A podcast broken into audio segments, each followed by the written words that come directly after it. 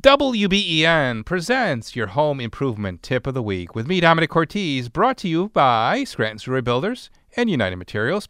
So, last week, if you were listening at this time, we talked about simple things you could do around the house to help save on utility consumption and also make your home more comfortable. Let's continue with that by adding some attic insulation. This is top of the list for effectiveness in reducing utility consumption. It won't be too much of an impact on your comfort level, but it will save you money. Insulation keeps warm air inside in the winter and expensively cooled air inside in the summer. Typically, houses in warm weather states should have an R38 insulation in the attic, where houses in our area should have an R49, and that's effective to help keep that heat in. Insulating an attic, basement, or crawl space is moderately difficult, not terribly difficult, and beginners should maybe consider at least getting an estimate from a pro, but you can do it yourself and I can walk you through it.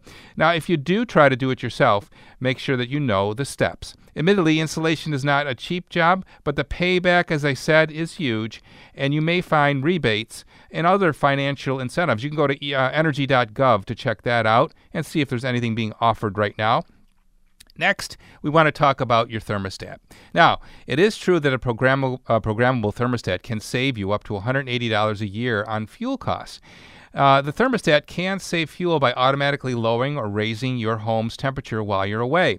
It does matter, though, as to how much you're expecting it to recover, so be careful with that. It also keeps temperatures consistent, and that'll save you fuel. Do not use a programmable thermostat with a heat pump unless the thermostat is meant for use with such things.